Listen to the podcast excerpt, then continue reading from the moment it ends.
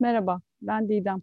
Anadolu'nun şifacı kadınlarını konuk ettiğim podcast'in bu haftaki konuğu Merve Karakuş.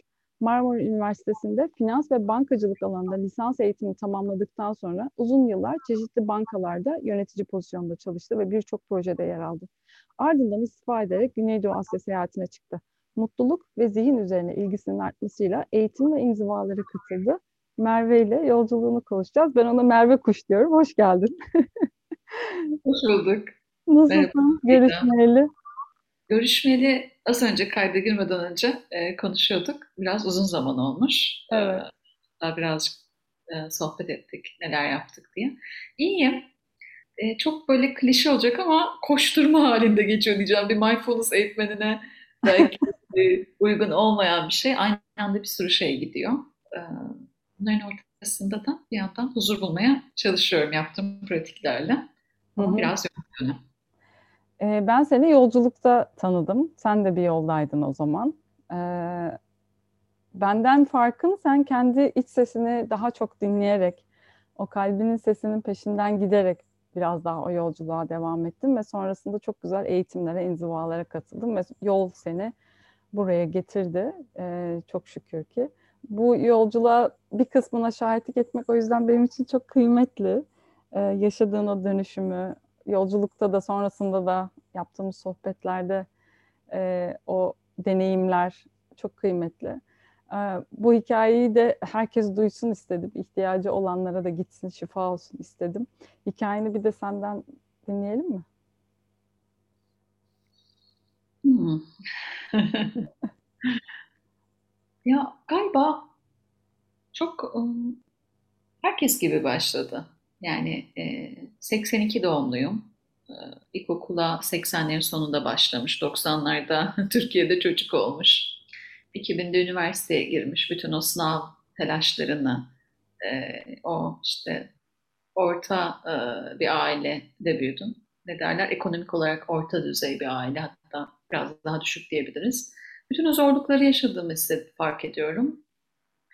Ee, sonra Tabii ki üniversiteye giderken herkes gibi hayalim bir e, düzenli bir işimin olmasıydı. Değil mi? Bütün o emeğin karşılığı. Sonra çalışmaya başladım bankada. İlk yıllar gayet güzeldi. Sonra evlendim. E, sonra bankada beni yurt dışına gönderdiler. E, Avusturya'da çalıştım 3 sene. Türkiye arasında o zaman evliydim. Tabii gidip geldiğim bir hafta sonları işte İstanbul'a geliyorum hafta içi e, Viyana'dayım. Böyle bol seyahatli. Viyana'dayken de diğer Avrupa ülkelerine seyahat ediyorum iş yüzünden. E, böyle yoğun bir üç sene geçti. Sonra Türkiye'ye döndüm. Biz eşimle boşanma kararı aldık. E, sonra ben hayatımda ilk kez yalnız yaşamaya başladım. İlk defa ev arkadaşımın olmadığı, işte ev arkadaşı yok, aile yok ya da partner yok. Gerçekten kendime ait bir evimin olduğu, bir alanım oldu. İşime devam ediyorum. Hatta işte e, ne derler terfi alıyorum. Gayet işte yönetici geliştirme programlarına seçiliyorum. Dışarıdan bakıldığında birçok insanın imreneceği bir e, hayat yaşıyordum. Ama dışarıdan bakıldığında. Hı hı. E, hepimiz de öyledir ya. Geçenlerde Tibetli bir hoca var. Geşel Aktor. Son zamanlarda çok sevdiğim, takip ettiğim bir hoca. E, hatta Instagram'da da paylaştım. Diyor ki, kimin ne, ne yaşadığını bilemezsiniz o yüzden insanları yargılamayın. Biz kim oluyoruz insanları yargılıyoruz. Ee, sabah makyajını yapmış, güzel giyinmiş, kokularını sürmüş, yüzünde de bir gülümseme var diye e, her gördüğünüz insanı mutlu zannetmeyin e, demiştim. Böyle şeyler dışarıdan belli olmaz diye. Sanırım dışarıda başka görünen ama içinde farklı bir e, şey yaşadığım bir dönemdi o iki senelik yalnızlık. Tercih edilmiş bir yalnızlık. Ama şimdi dönüp baktığımda belki de belki de değil bence kesin okudukça daha iyi anlıyorum. Depresyonda olduğum bir dönemmiş. Hı hı. Çünkü dışarıya çıkmak istemiyorum, arkadaşlarımla görüşmüyorum, sadece işe gidip geliyorum. Ee, her şeyi sorguluyorum, duyguların içine fazla gömüldüğüm bir dönemdi.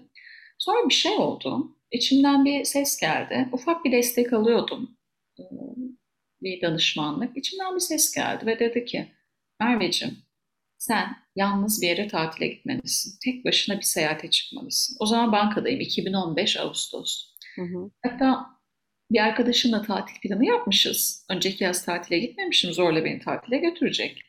Ona da aradım ve şey dedim yani benim içimden böyle bir ses geliyor. Çok güçlü bir ses. Benim tek başına bir yere gitmem lazım. O yüzden seni tatilimizi iptal etmek zorundayız dedim. O da sağ olsun anlayışla karşıladı. Bir zamanlar böyle bir seyahat ekinde, e, Hürriyet Seyahat Eki'nde Korčula Adası diye bir yeri okumuştum. Hırvatistan'da Korčula Adası.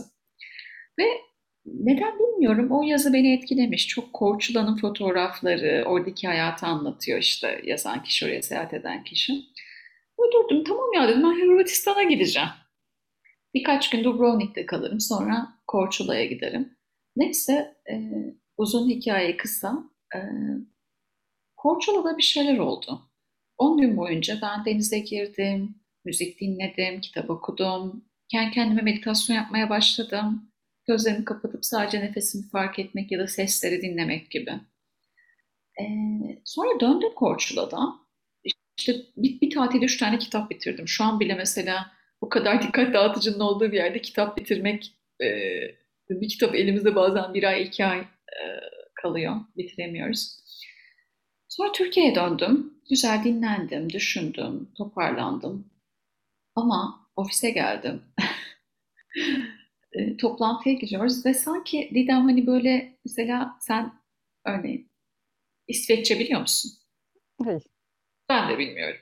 Sanki ofise döndüm ve o insanlar başka bir dil konuşuyorlar. Ama gerçekten bu kadar e, fark vardı. Niye buradayım, ne anlatıyorlar, ne yapıyoruz burada? İşte işe gidi, işten dönüyorum, niye bu tekerlekli araçlara biniyoruz? E, Bütün bunlar yani o kadar temel sorulardı ki varoluşsal sancıların herhalde en dibi. Hı hı. Ondan sonra şunu fark ettim. Bu sorular çok artmaya başladı. Bir yandan da şeyi çek ediyorum. Ya ben acaba ciddi anlamda gidip bir yardım falan mı alsam? Ee, hafiften hani e, çok sokak ağzıyla olacak. Hafiften delirmeye mi başlıyorum ben? Yani ne bu? Hani bu hayat değilse ne istiyorum? Şımarıklık mı yapıyorum? Çok fazla sorgulamalar, uykusuz geceler. Bir ay böyle çok kıvrandığımı hatırlıyorum bir ay boyunca. Tamam bu değil ama ne yani? Sonra şunu fark ettim. Ben bir yandan işte çalışırken, bir yandan eee, orada işte Korçula sonrası böyle bir şey deneyimlerken ben bu işi çözemeyeceğim. Sonra bir karar verdim ama şimdi baktığımda çok aklı selim bir karar olduğunu fark ediyorum. Bu böyle olmayacak dedim. Kendime bir sene süre veriyorum dedim. Bir sene sonra ben istifa edeceğim. Yapacağım şey de e, seyahat etmek. Bir sene seyahat edeceğim. Madem Korçula bana iyi geldi, peki ben bunu bir sene yapsam ne olur? Diğer taraftan da çok derin sorularım var. Gerçekten ama gerçekten beni ne mutlu eder? Gerçekten ama gerçekten bizi ne mutlu eder? Her şeyim olmasına rağmen o en derindeki tatminsizliği niye hissediyorum? Bir de tabii o zamanlar şu da vardı, şimdi görüyorum pek öyle değil. Herkes mutlu. Herkes hayatından memnun. Bir ben. İşte ilişkisi olanlar mutlu, bekarlar mutlu, çocuğu olanlar mutlu, olmayanlar mutlu. Herkes mutlu. Ben istedikleri semtte oturmama rağmen, o arabaya binmeme rağmen, o title'ları almama rağmen ben neden böyle hissediyorum? Gerçekten beni ne mutlu eder? Ama gerçekten yüzde yüz inanacağım böyle içime sinen, derinli işleyen bir cevap arıyorum. O superficial dedikleri artık yüzeysel cevaplara doyduğumu fark ettim. Çünkü deniyorum olmuyor, deniyorum olmuyor. Bir süre sonra tükenmeye başlıyorsun. Sonra gerçekten bu şey yaptım. Ee, bir sene sonra, tam bir sene sonra Korçula'ya ben bir Ağustos'ta gitmiştim. Bir sene sonra bir Ağustos benim işteki son tarihimdi. Hı Ee, orada işte finansal olarak kendim ayarladım. Nerede ne param var hepsini topladım. Annemin söylediği de şey, şimdi sen gidip bir ev parası mı yiyeceksin? Hatta hala söyler, benim kızım da o kadar sene kurumsalda çalıştı. O kadar emeğine gitti, bir ev parasıydı o. Yedi bitirdi. Anne dedim, ya o evi alacaktım ve onun içinde mutsuz, karnımda sancılarla eee, ve çok kötü bir durumda yaşayacaktım. Ya da bunu yapacaktım ve bunu yaptığım için hiçbir zaman pişman değilim. Sonra da Asya seyahatleri başladı. Ee, ilk başta e, senin gibi, diğer bir sürü arkadaş gibi özendiğim insanlar gibi, böyle sosyal medyadan görüp özendiğim insanlar gibi gezme telaşındaydım. Sonra beni kim uyandırdı biliyor musun? Ee, Kamboçya'da Ayne Bileyim. Hı hı. Ona da selam olsun. Ailenin beni gördü, birkaç gün geçirdi. Yanımda kocaman bir valiz vardı İdem. Böyle bayağı büyük boy bir valiz. Ondan sonra e, işte e, bir, bir haftadır e, onun yanındayım. E, bir ayda böyle nereden geliyorsun? İşte Tayland'daydım bir iki ay kaldım falan diyorum. Sonra bana bakıyor böyle ya dedi sen dedi gezgin falan değilsin. Ben hiç böyle yanında dedi kocaman valizle gezen bir gezgin görmedim. İşte de, Ay buranın en güzel restoranı ne? Burada nerede kokteyl içebiliriz? Birazcık gezelim diyen gezgin görmedim dedi. Sen kendine gezgin demeyi bir bırak dedi. Dedi, bir yerde bir hafta kalan, bir ay kalan gezgin de görmedim dedi. Ee, sen dedi bunu bırak. O zaman ben dedim ki ya dedim ben işte sen de mi kendini arıyorsun dedi. Yani birazcık dedim hani ben suylarla çıktım. Sonra bana dedi biliyor musun? Tatlım sen buradasın ben seni görüyorum dedi. Buradasın dedi. Yani bence aynı e, mindfulness dersleri vermeli. Doğuştan mindful biri. Onun seviyesine gelebilmemiz için e, bayağı ekmek yememiz lazım. Beni biraz uyandırdı böyle. Gerçekten ben ne yapıyorum ya hani. Ben gezgin değilim ki. Elinde kocaman valizle gittiği yerde bir ay kalan e, gezgin mi olur? Sonra o beni uyandırdı. Evet ya dedim ben bu yola bir şey için çıkmıştım. Gezmek bana tahmin ettiğim kadar keyif vermedi. Bir yere gidiyorum. Burası çok güzel. Ben bir ay kalırım burada diyorum. Böyle gezme mi olur? Ondan sonra o beni biraz uyandırdı. Ee, ilk o Asya'nın ilk 6 ayında e, bir Vipassana'ya katılmıştım Chiang Mai'de, Tayland'da. Ee, o çok etkilemişti beni. İlk tur böyle. Devam edeyim mi Didem? Evet evet evet lütfen. Mikrofonu eline alıp da susmayan konuk. Çok güzel hikayeni dinlemek için buradayız. Sonra ne oldu? Sonra ben e, 6 ay geçirdim öyle. İşte 2 ay Tayland, bir ay Kamboçya, 3 ay da Hindistan. 3 ayda Hindistan'da yoga yaptım. Onu da onun da benim için bana hitap eden bir şey olmadığını anlamak için 3 ayımı vermem gerekti. Henüz akıllanmamışım. Ama arıyorum. Şimdi baktığım yerden kendime böyle kızıyor gibi konuşuyorum ama hiç kızmıyorum. Ee, bir söz var çok seviyorum. Rumi'nin bir sözüymüş. Ee, her arayan bulamaz ama bulanlar arayanların arasından çıkar. Hı hı. Zaten aradığım için sonunda bulduğumu e, hissediyorum. O yüzden şimdi kızıyor gibiyim ama aslında e, kızdığım bir dönem değil. Sonra 6 ay geçti. Türkiye'ye döndüm. E, Dedim bu böyle gitmeyecek. Hani ben gezgin değilim. Gittiğim yerde 3 ay kalıyorum. Bir Türkiye'ye döneyim, ailemi de özledim. Bir döneyim orada düşüneyim dedim. Bu arada evim depoda, arabamı satmışım falan. Geri döneceğim bir evim yok. Annemler Alanya'da, onların yanına döndüm. Ee, ondan sonra dedim bu böyle olmayacak. Bari ben yazın e, çalışıp kışın hani aramaya devam edeceğim, seyahat edeceğim, bir düzen kurayım diye gittim Kaş'a taşındım. 6 ay e, güya orada işte belki bir, bir işletme açarım ya da ne bileyim çalışabileceğim bir düzen kurarım belki orada diye e, bir iş kurarım. Çünkü hala annemin ev parasının bir kısmı duruyor bir kısmı. Hı hı. Sonra oraya gittim ve şunu fark ettim. Ben e, esnaf olmak da istemiyorum. Ben restoran, kafe sahibi olmak da istemiyorum. O bambaşka bir uzmanlık. E, onun da bana hitap etmediğini fark ettim. O 6 ay böyle tatil yaparak geçti. Çok güzel anılarım var ama e, böyle her sabah e, şeyi alıp e, kitabımı işte havlumu alıp plaja gittiğimi, her akşam eve geldiğimi e, hatırlıyorum. Çok güzel insanlarla tanıştım.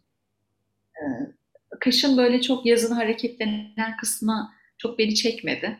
Daha sakin, daha doğal kısmında e, güzel dinlendiğimi hatırlıyorum. Sonra dedim ki tamam bir sene oldu tam işten ayrılalı. Aradığımı buldum mu? Hayır. Beni tatmin eden bir cevap var mı? Hayır. Oturdum ve düşündüm. Peki son bu bir senede gerçekten beni en çok etkiledi. Sonra fark ettim ki o 10 günlük Vipassana meditasyon inzivası günde 10-11 saat meditasyon yaptım. Orada gerçekten bir şeyler olmuştu. O zaman dedim ben meditasyonun peşine düşeyim diye ikinci bir tura çıktım ama amacım böyle bir sürü farklı geleneği keşfetmek, Hı hı. hepsine değinmekti. Sonra farklı Tibetlilerle tanıştım. İlk durak Tibetlilerdeydi. Sonra gezegenler aynı sıraya mı dizildi? Kader benim yüzüme güldü mü? Bu gariban daha fazla orada burada sürünmesin mi dedi bilmiyorum. Ee, bana hitap eden cevapları e, Tibetlilerde buldum. Sonra şunu fark ettim. Bütün seyahatin sonrası değişti. Ben bütün planı değiştirdim. E, ve o ikinci turda 6 ay e, Tibetlilerle yaşadım onların manastırlarında. E, Hindistan'da, Bodgay, e, Hindistan'da Ramsala'da, e, Dalai Lama'nın da e, işte yaşadığı, manastırının bulunduğu yer, e, sürgündeki Tibet, Tibet hükümetinin bulunduğu yer. Orada Tushita'da, sonra Bodh Buda'nın aydınlandığı yer, Haç Merkezi, orada Root Enstitü'de ve Nepal'de, Katmandu'da, Kopan Manastırı'nda. E, tüm cevaplarımı, en mantıklı yanıtları orada buldum. Hı hı. E, hala da devam ediyor. E, dar, darma diyeceğim, bütün öğretilere darma diyorlar. E, sonra bir kere daha gittim Nepal'e. E, Kopan Manastırı'nda 3 ay kalmıştım, bir iki ay daha kaldım. Hı hı. Şu anda uzaktan devam ediyorum ve açılmasını bekliyorum. Açıldığı anda yeniden uçak biletimle. İnşallah. Ee, peki birazcık daha geriye doğru e, saracağım hikayeyi. Nasıl bir ailede büyüdün? Hani evet maddi olarak orta seviyeli belki biraz daha altında dedin ama hani anne baba olarak ilişki anlamında soruyorum nasıl bir aile diye. Ben Maraş'ta bir köyde büyüdüm aslında Kahramanmaraş'ta. Hı hı. Ee, annem e, kardeş, e, Kürt kökenli. E, on kardeşler ve annem ilk çocuk. Ondan sonra dokuz tane daha olmuş. E, ondan sonrakilerin hepsi okula gönderilmiş ama annem ilkokula bile gitmeyip okumayı yazmayı kendisi öğrenmiş. Hı hı. Gerçekten benim ilham kaynağımdır. Belki biraz daha anne kısmını açarız. Benim hayatımdaki yeri ve önemi çok büyüktür e, gerçekten hayattaki en büyük iyi karmam ya da şansım diyebileceğim kişi annem. Babam da bir mobilya ustasıydı. E, o da o ailecek onlar küçükken işte Urfa'dan taşınmışlar Maraş'a. E, Kürt kökenli değil ama e, Türk kökenli. E, görücü usulüyle evleniyorlar. E, önce ben doğuyorum. Sonra benden iki buçuk sene sonra kız kardeşim. Ondan üç sene sonra da erkek kardeşim doğuyor. E, nasıl bir ailede büyüdüm? Babam genelde uzakta olurdu, uzakta çalışırdı. Mobilya ustasıydı. O zamanlar turizmin herhalde yeni geliştiği dönemler. Hep hatırlıyorum babam Alanya'da çalışıyor. İşte ayda bir, iki ayda bir, bir hafta geliyor e, şeye, köye. E, bir haftayı bizimle geçiriyor ama bizimle çok geçirmiyor, geçiriyor gibi. E, sonra gidiyor. Baba benim için böyle işte buyurken e, ayda bir gelen, Geldiğinde de e, çok evle ilgilenmeyip işte, işte valizini bırakıp hemen dışarıya kaçan, e, hatta ne zaman gitsin diye gidecek acaba diye gözün içine baktığımız. Çünkü o gel geliyor, bir yabancı geliyor ve bizim hareketlerimiz kısıtlanıyor. Annemle daha rahatız. E, böyle bir çocukluk. Sonra babam biraz bizimle yaşadı. Sonra geri Alanya'ya döndü. Sonra ben 13, 14, orta 1'e gidiyordum tabii. Pardon, orta 3'e gidiyordum 14 yaşındayken e, biz Alanya'ya taşınmaya karar verdik. Orada annemin yaptığı çok güzel bir e, hareketti bu. E, çünkü biz büyüyorduk ve annem şunu görüyordu. Orada çocukların özellikle kızların okuması çok mümkün görünmüyor. E, işte dedikodular ya da birçok insan buna maruz kalmıştır. Benimle ilgili bu arada insanların ilk defa duyduğu şeyler bunlar muhtemelen. ee, annem bir uyanıklık yaptı, güzel bir şey yaptı. Ee, bizi aldı, topladı, Alanya'ya getirdi. Ve sonra hikayeyle devam etti. Annemle ilişkim çok yakındı. Ee, önümü açan, devamlı hayır okuması gerekiyor, böyle şey olmaz. Bu arada notlarım çok iyi. İşte hı hı. ilkokulu birincilikle bitirdim. Ortaokulda biraz sallandım bu işte seyahat, e, yer değiştirme yüzünden. Liseyi birincilikle bitirdim. İşte birincilik kontenjanıyla üniversiteye girdim falan. Başarılı bir öğrenciyim yani. Okutulması için aslında her şeyin yapılması gereken bir öğrenciymişim. Şimdi fark ediyorum. E işte babam, babam genelde şey derdi. E işte okuyup da ne olacak? Hani kızlar klasik evlenecek nasıl olsa. Boş bir yatırım olarak bakıyordu. O yüzden babamla ilişkim bayağı yaralı.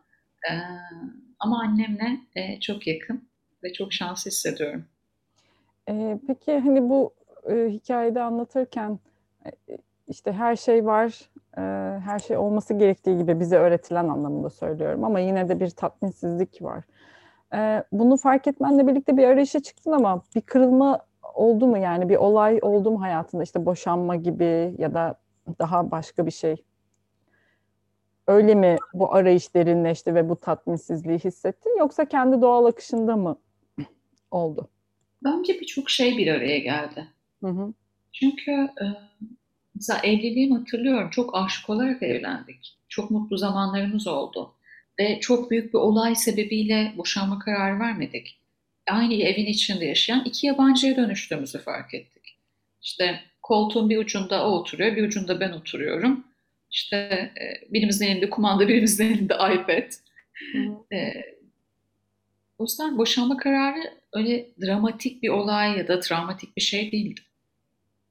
E, sonra işteki işte kariyer yapıyorum, yükseliyorum. Onun da beni tatmin etmediğini gördüm. Hı Bir hı. evliliğin ilişkinde tatmin etmediğini gördüm.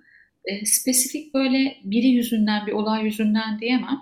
Bence hayatta hepimizin yaşadığı şeyler.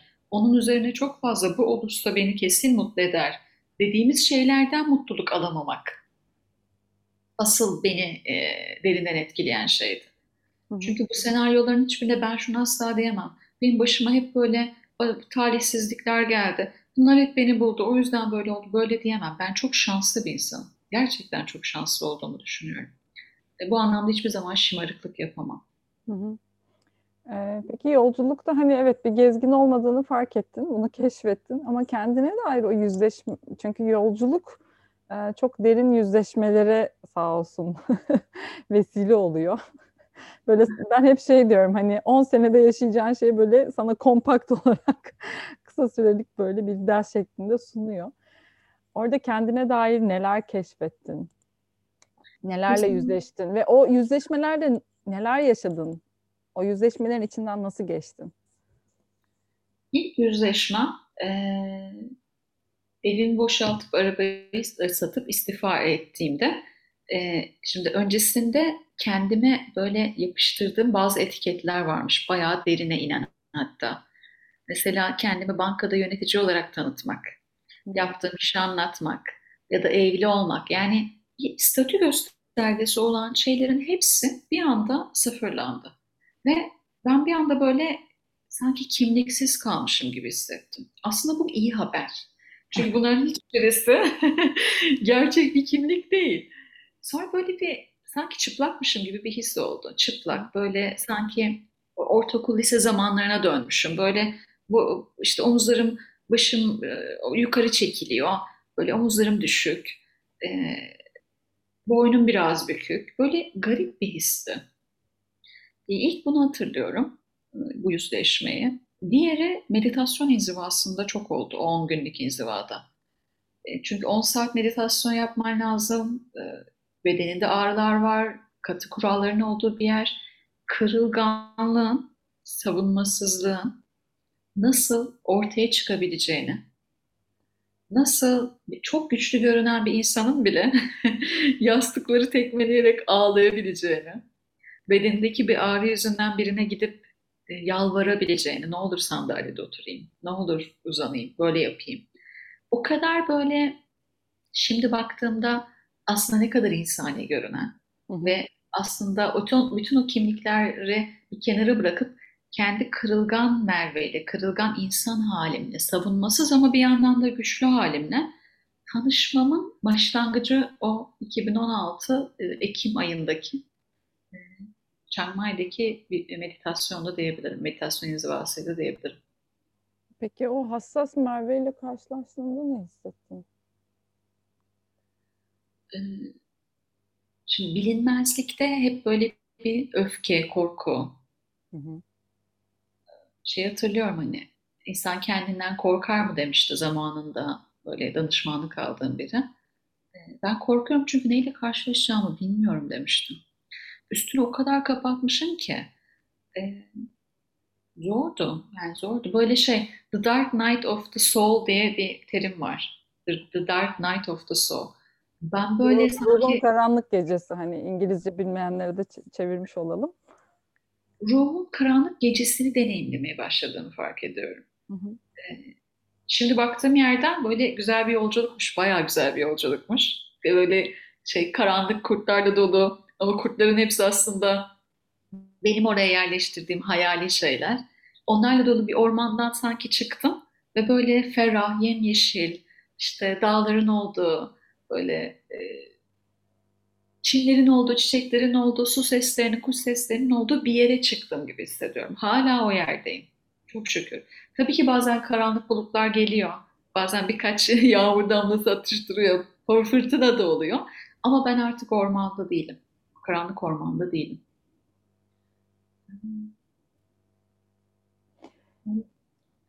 Bir şey söyleyecektim de şu an bir kal geldi.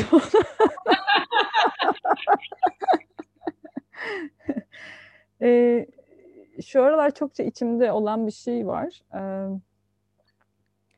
hep ruhun işte karanlık gecesi diyoruz. İşte bu yol çok meşakkatli, çok acılı diyoruz. Sence neden bu acı? Neden acı çekiyoruz bu yolun içerisinde yürürken?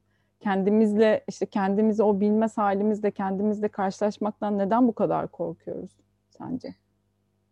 Şimdi en temelde buna geçen sene sorsaydım başka yanıt verirdim. Buna çok farklı açılardan yanıtlar verilebilir. Mesela Dharma'ya girsek e, hepimizde olan fundamental ignorance dediğimiz en temel e, her şeyi yanlış interpret etmemiz, her şeyi fazla gerçek zannetmemiz, geçiciliği fark etmememiz.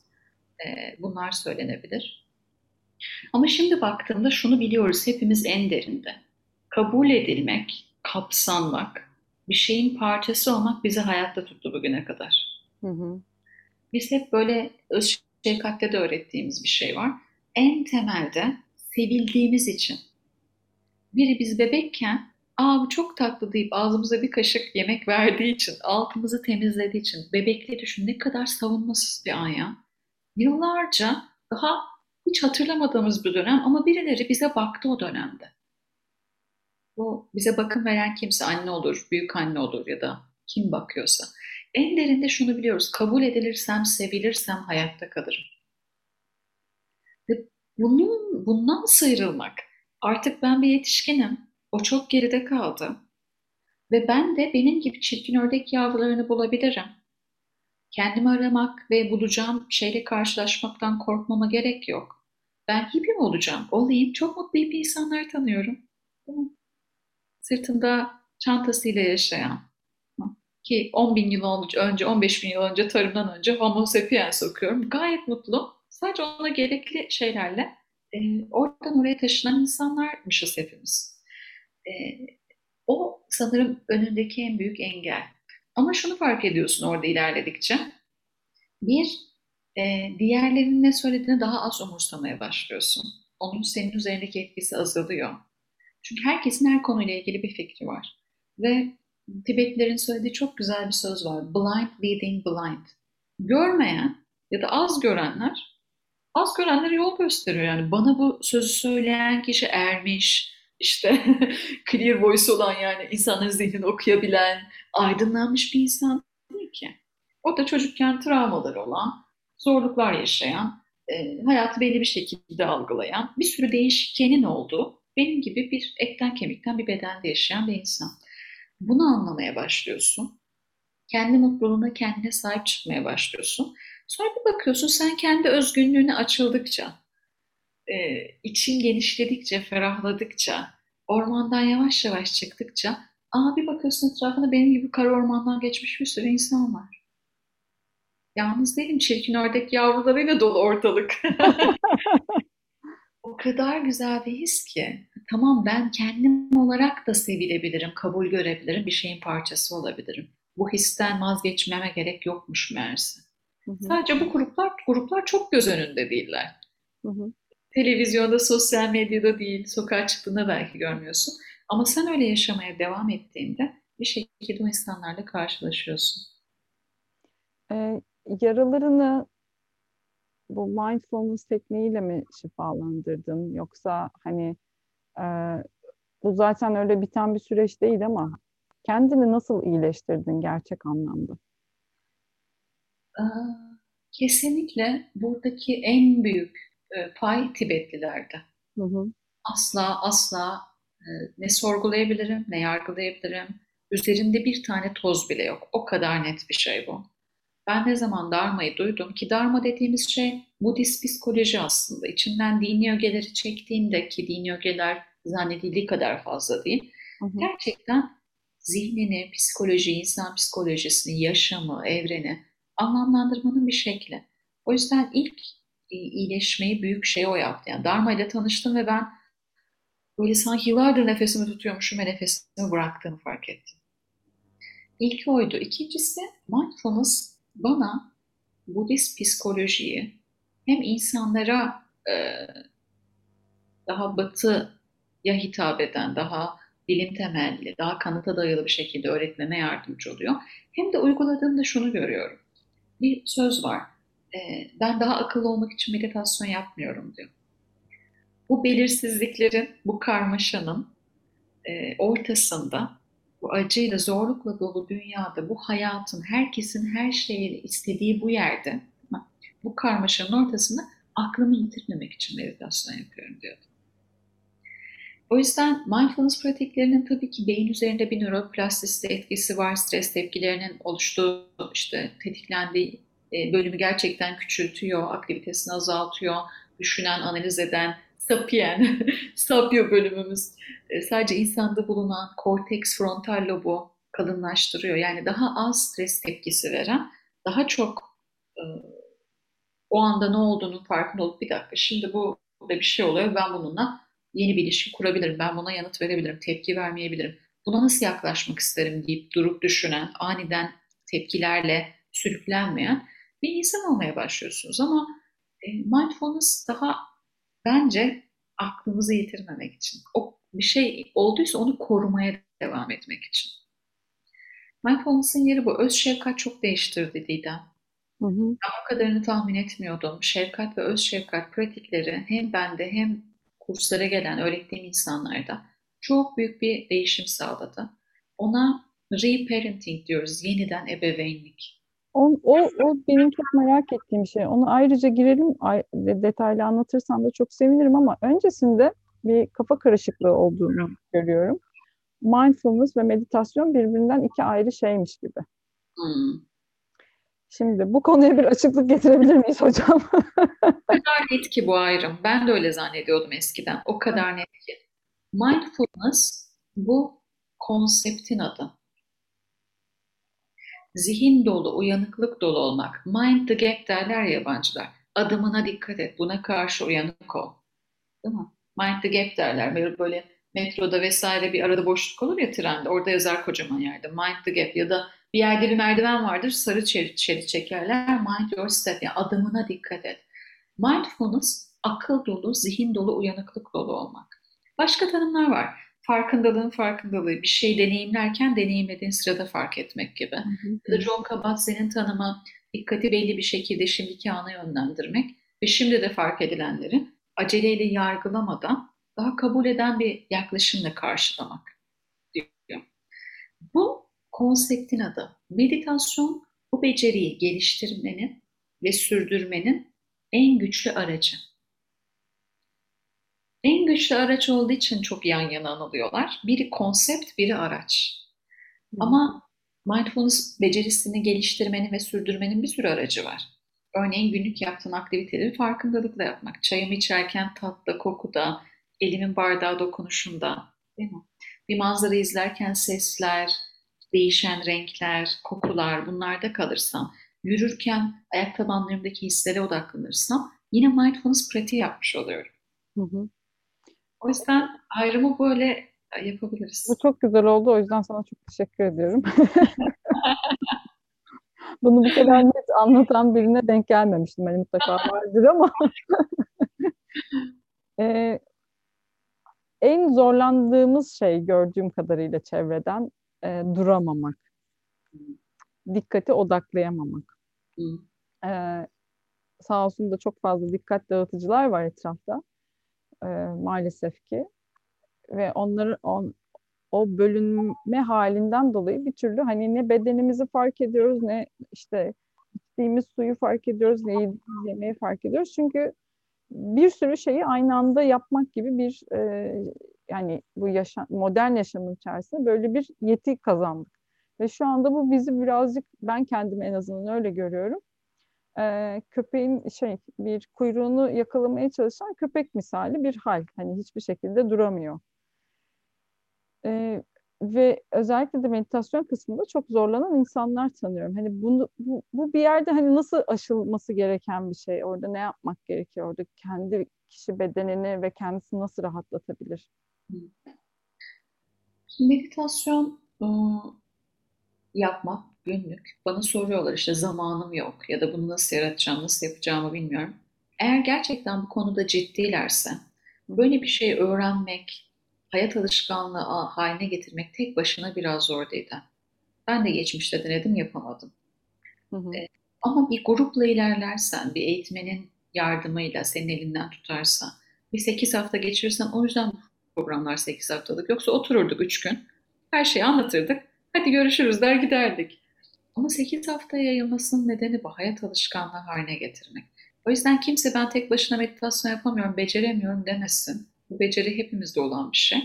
Ama bu beceriyi kazanmak tek başına biraz zor. O yüzden böyle programlar oluşturulmuş. Bunu söyleyebilirim. Ee, başka bir, şey daha sordun sanki. Yani o hani e, biraz kişinin kendiyle kalmasına, durmasına yani en azından hani başlangıç olarak ne önerirsin? Hani evet grup çalışması bence çok kıymetli bir öneri. Mesela otursunlar ama şunu düşünmeden. Ben şimdi oturacağım ve 10 dakika sadece nefesimi izleyeceğim, zihnim dağılmayacak. Zihnin dağılması çok normal. Herkesin zihni dağılıyor, hepimizin zihni böyle. Bu düzeltilmesi gereken bir şey değil, sürecin bir parçası. Ee, çok basit bir meditasyon şu olabilir. Otursunlar, ellerini kar karnının üstüne koysunlar ve gerçekten zihnin dağılıp dağılmadığını umursamadan, mükemmel yapma beklentisi içinde olmadan, e, Sadece nefesi hissederek onu saysınlar. Ha nefes burun deliklerinden ya da ağızdan bedene giriyor. Aşağı doğru ilerliyor. Bu, soru, bu sırada karın, göğüs yükseliyor. Ve tekrar aynı yol izleyerek çıkıyor ve her şey ilk haline geri dönüyor. Aa, bu bir nefes. Sonra iki, sonra üç. Ona kadar saysınlar. Ben bunu ilk yapmaya başladığımda 4-5'te kaybediyordum Didem. Çünkü zihnim geziniyordu. Bir şey düşünüyordu. Sonra o zamanlar bunu başarısızlık olarak görüyordum. Bunu projeleştiriyordum. Şimdi fark ediyorum. Tamam sayıyı unuttun mu? O zaman başa dönerim. Saatini 10 dakika böyle kurup kendine nazik olarak zihnin dağıldığını fark ettiğinde kendini kızmadan onu geri getirerek belki ellerini karnına koyduğu için o karnın yükselip alçalmasını fark ederek meditasyon yapabilirler. Sadece bunu fark etmek olabilir. Saymak olabilir nefesi 10 dakika süreleri de olacak ve bunu bitirecek. Ee, Şimdi şöyle bir şey var, bende de vardı, hala da var, ara ara çıkıyor. Hani bir şeyi tam bütünüyle öğretildiği gibi yapamadığın zaman, tamam ben bunu yapamadım deyip orada bırakıyorum ben mesela.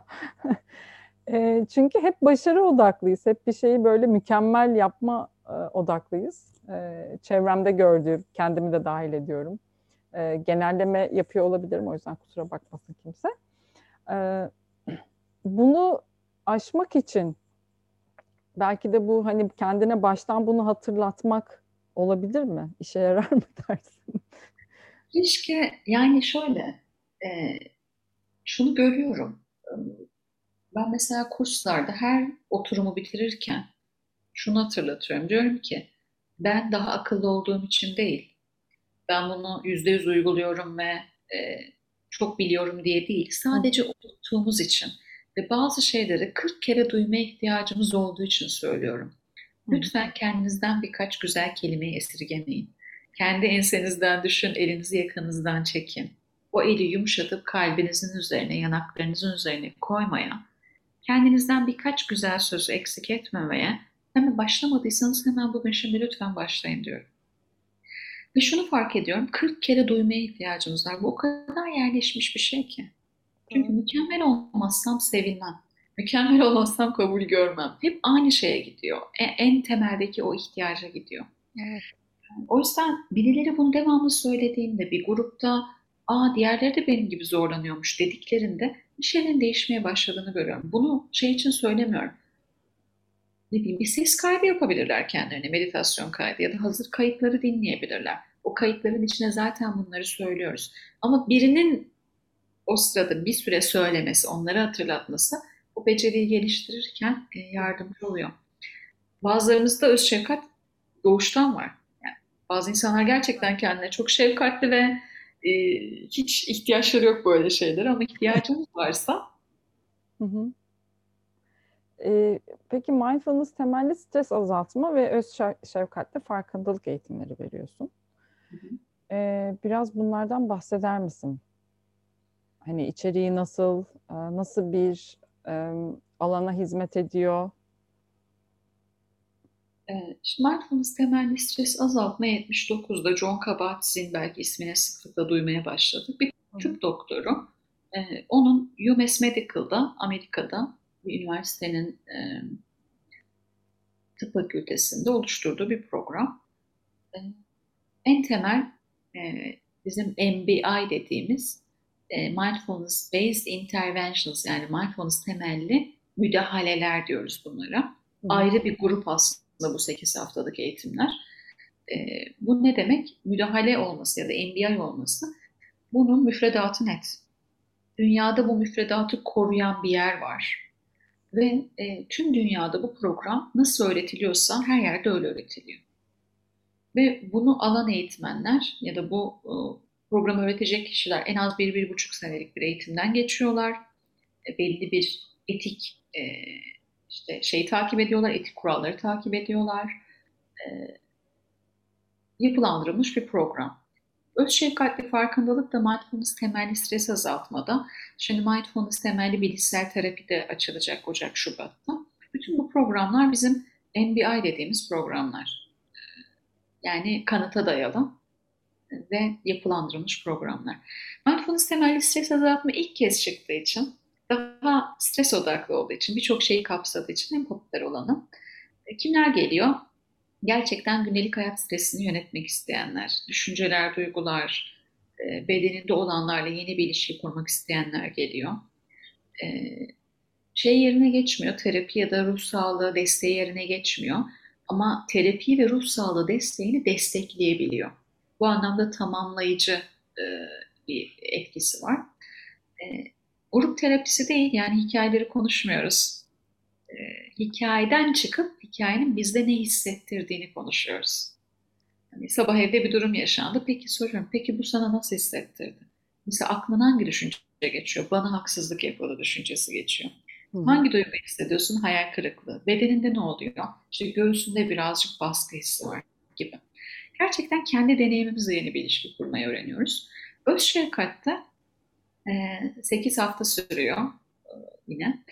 Gerçekten kendimize ve sonra hayata ve diğerlerine şefkat temelinde yaklaşmayı elle tutulur hale getirmiş meditasyonlar ve egzersizlerle, informal pratik dediğimiz pratiklerle elle tutulur hale getirmiş, şefkatli bir iç ses geliştirmemize yardımcı olan, ve bu sesin sadece yumuşak, yatıştıran değil, diğer taraftan e, bazen harekete geçiren, hayır diyen, koruyan, kollayan en özette, en temelde bizim reparenting dediğimiz yeniden ebeveynlik.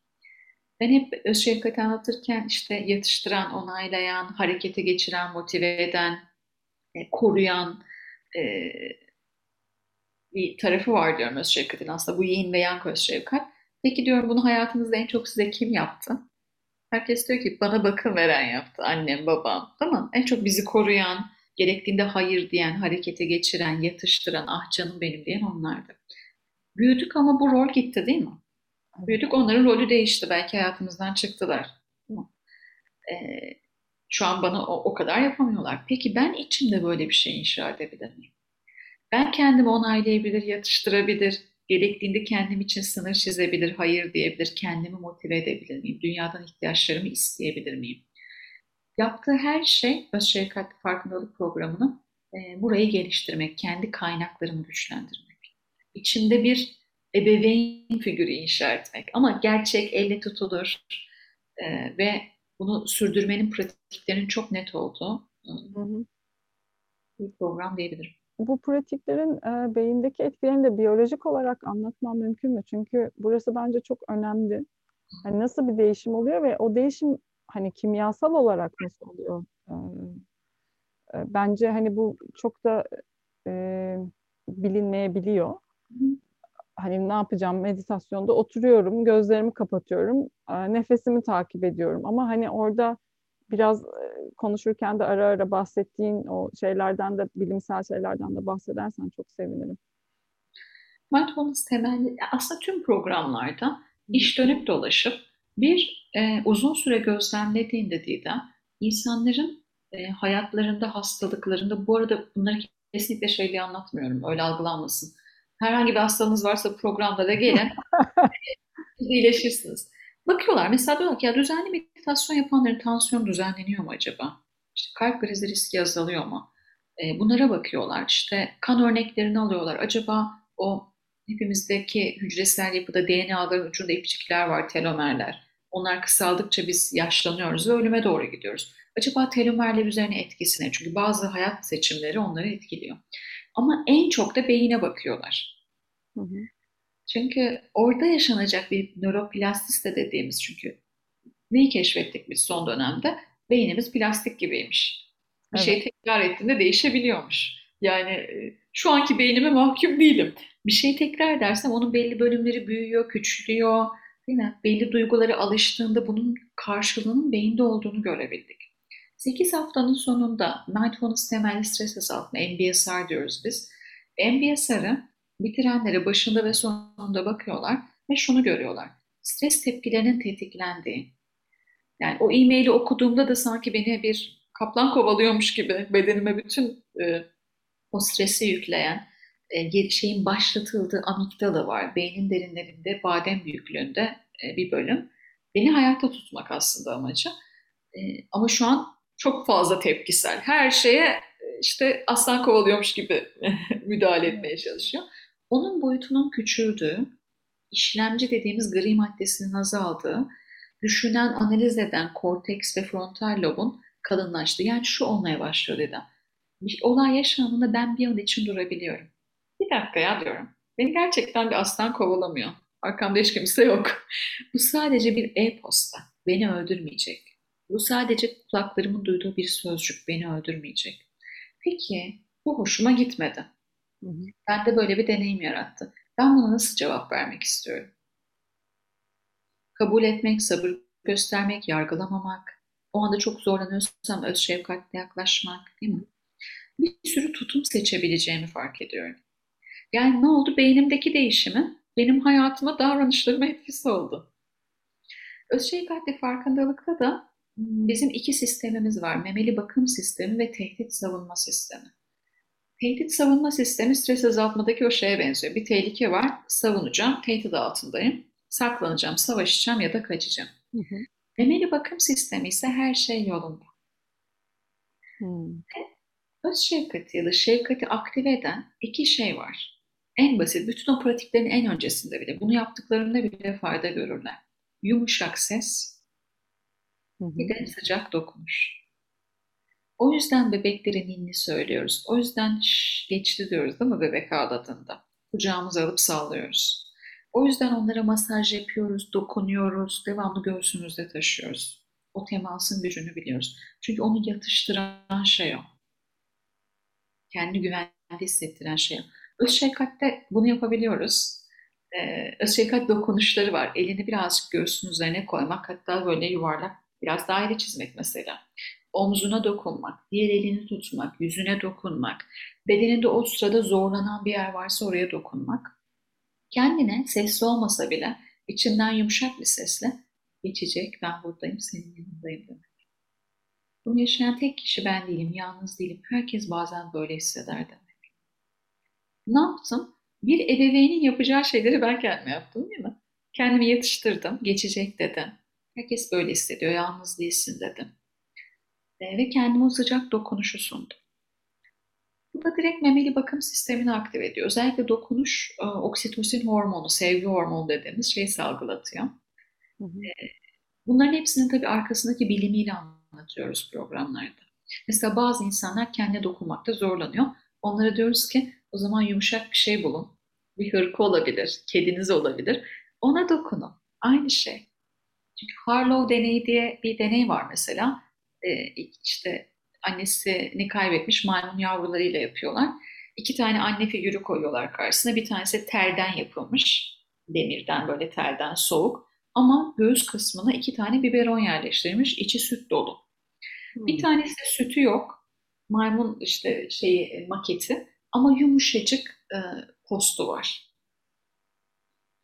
Ve yavru maymunlar ne yapıyor biliyor musun Didem? O yumuşak posta sarılırken diğerinden süt içiyorlar. Ya da sütü içip hiç dokunmuyorlar demir olana. Sütü Hmm. içiyorlar sadece hemen kaçıp tekrar yumuşak olan ama süt vermeyen anneye sarılıyorlar. Anne maketine. Ya çok tatlı. O yüzden Dalai Lama her zaman söylüyor. Hepimizin hayatı şefkate bağlı. Hepimizin yaşamı gerçekten şefkate bağlı.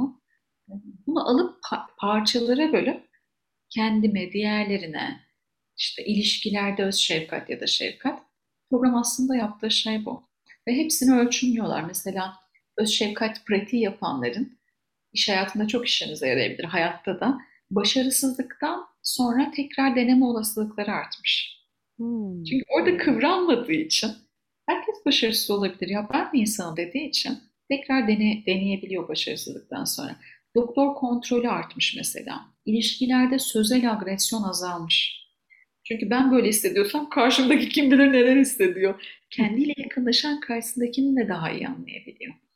E, hepsinin tabii ki beyindeki etkilerine, davranıştaki etkilerine bakıyorlar. Hı hı. Önümüzdeki dönemde e, açacak mısın peki program? E, herhalde ben en düzenli ve en çok grup açan eğitmenlerden biriyim. E, MBSR neredeyse her bir ay, ay açılıyor. 21. grup Aralık'ta başlıyor, 22. grup da e, Ocak'ta başlıyor. Öz şefkatli farkındalık Eylül'de iki grup açıldı. Şimdi Ocak'ta bir grup açılacak. Bilişsel terapi yine Ocak ya da Şubat'ta açılır. Çok aktif bir şekilde grup açıyorum. Eğer Instagram'dan beni takip alırlarsa e, orada görecekler yeni tarihleri. Peki e, yolda herkes yolda ama hani belki başında olabilir, ortasında olabilir ama özellikle de ben e, şeyler için sormak istiyorum. E, ben o sıkıntıyı çok yaşamıştım çalışırken. Hani maddi kaygı çok yüksekti. E, mutsuz olmama rağmen o istifa etme cesaretini gösterememiştim ve sonunda işten çıkarılmıştım çok şükür ki. E, benim, benim gibi cesaret edemeyen bu maddi kaygılardan hani onlara ne söylersin? Yani çünkü şey gibi algılansın istemiyorum. Hani işte tabii işte insanlar rahat, paraları var, onlar istedikleri hayatı yaşamışlar gibi bir şey olmadığını biliyorum. Ben bunu bizzat deneyimledim çünkü. Sen ne söylemek istersin böyle düşünen insanlara, sıkışmış hissedenlere? Ee, Şimdi ben her zaman e, olduğum hayatı artık şunu fark ediyorum. O hayatı tamamen bırakıp e, sadece bir yerlere giderek bulunabilecek bir şey değil. Herkese hitap eden farklı bir şey var. Ki bu kurlarla nereye gidebiliyoruz ama en fazla en fazla uçak bileti alıp ya da otobüsle e, bir yerlere gidebiliriz. İlla yolculuk öyle olmak zorunda değil. Çünkü ben Tibetlerle tanıştığımda beni bumerang gibi tekrar kendi hayatıma fırlattılar. Gerçekten. Git her hayat şeyinde mutlu olabilirsin, her hayat türünde mutlu olabilirsin dediler. Ben şuna inanıyorum. Bir, böyle büyük bir adım atacaksanız, Hı hı.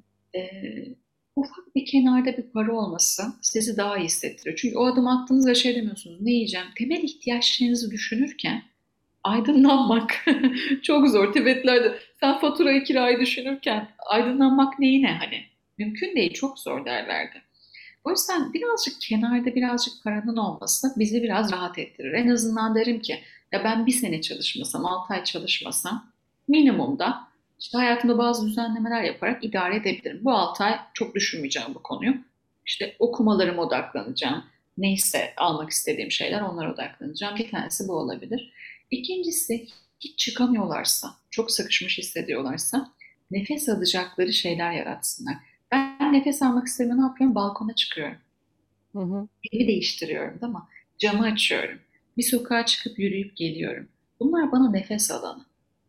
Hep beni tüketen şeylerle kalırsam tabii ki tükenmişlik tüneli, tünelinin dibine doğru çekilirim.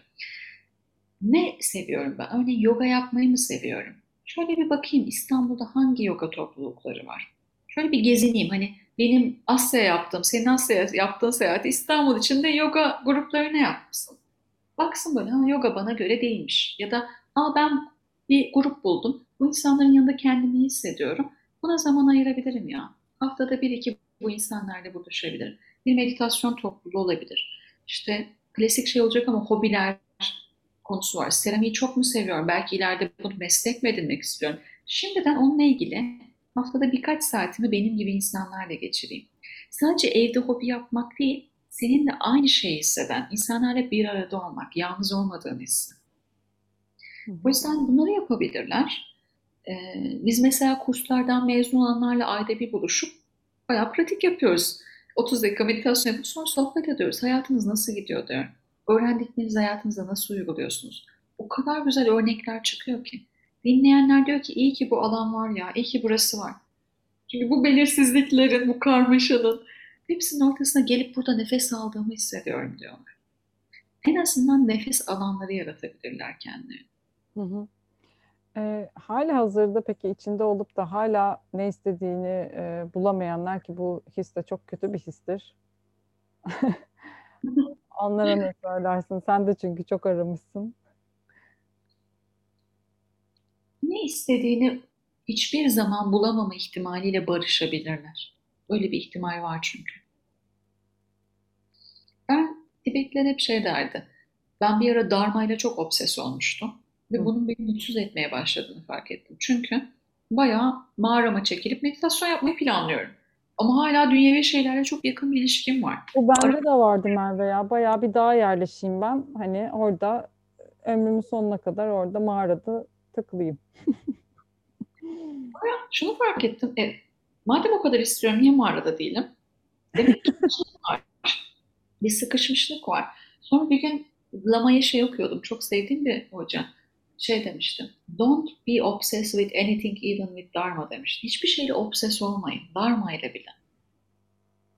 Bunu bul bulamama ihtimalimle şimdiden barışırsam Mark Williams Oxford Psikiyatri Kliniği başkanıydı. İşte mindfulness temelli bilişsel terapi programını kurdu. Bayağı İngiltere'de hatta şu an parlamentoda falan öğretiliyor. Buradan çıkmış e, pratikler. Hmm. Şey diyordu demiş. Peki ya tek senaryo buysa? Tek senaryo şu an içinde bulunduğum hayat durumuysa ne yapacağım?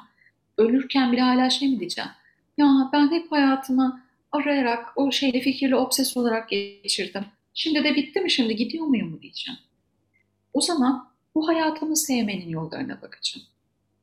Günümün içindeki güzellikleri fark edeceğim. Belki şükran pratiği yapacağım. Evet, belki Instagram'da gördüğüm, özendiğim hayatlar gibi bir hayatım yok. O bedenler gibi bir bedenim yok. Öyle bir ilişkim yok. O o yok, bu yok. Ama ne var peki? Ne var dediğimde o yok olanlardan çok daha uzun bir liste var. O zaman gün batımlarının tadını çıkaracağım. Yüzüme değen havanın tadını çıkartacağım. Yediğim çileklerin tadını çıkartacağım. Çimlere çıplak ayak basmanın tadını çıkartacağım o zaman. Doğru. Ee, var mı başka eklemek istediğin? Güzel bir sohbetti. Böyle işte podcast kaydediyoruz gibi olmadı. güzel bir sohbetti. Ee, benim için çok keyifliydi Didem. Vallahi Her şeyden konuşmak Çocukluktan, e, ev hayatından, e, travmalardan, ondan sonra seyahatlerden, her şeyden konuştuk. Evet, yani e, senle biraz açmışız arayı da, onu da fark etmiş oldum. O yüzden ayrıca bir tatlı geldi bana bu sohbet. E, içtenlikle bütün o deneyimi paylaştığın için çok teşekkür ediyorum. Eminim ki aynı hallerin içinde olan, aynı şeyleri düşünen ve sıkışmış hisseden birçok insana cevap olacaktır söylediklerin. Çok şükür ki yani bu yol bizi bir şekilde buluşturdu, tanıştırdı. Ve seni şu anda burada hani ağırlamak çok güzel. Ve senin işte öğretmen sıfatıyla bütün bu e, deneyimlerini paylaşman çok güzel. Buna şahitlik etmek çok güzel. Çok sağ ol Merve gerçekten. Ben davetin için çok teşekkür ederim. Çok anlamlı benim için. Özellikle podcast'ın başlığı da değil mi? Anadolu'nun şifacı kadınları. Hı hı. Neyse, belki başka bir gün bu kadın rolüyle ilgili de mutlaka sohbet etmişsinizdir. Her şeyi dinleme fırsatım olmadı. Başka bir gün öyle bir sohbet yaparız. Olur, olur. Çok sevinirim. çok sevinirim. Ve siz dinleyenlere de çok teşekkür ediyorum. Umarım keyifli geçmiştir sizin için de sohbet. Umarım bir yerlere dokunmuştur, şifalanmıştır. Kendinize çok iyi bakın. Bir sonraki podcast'te görüşmek üzere. Hoşçakalın.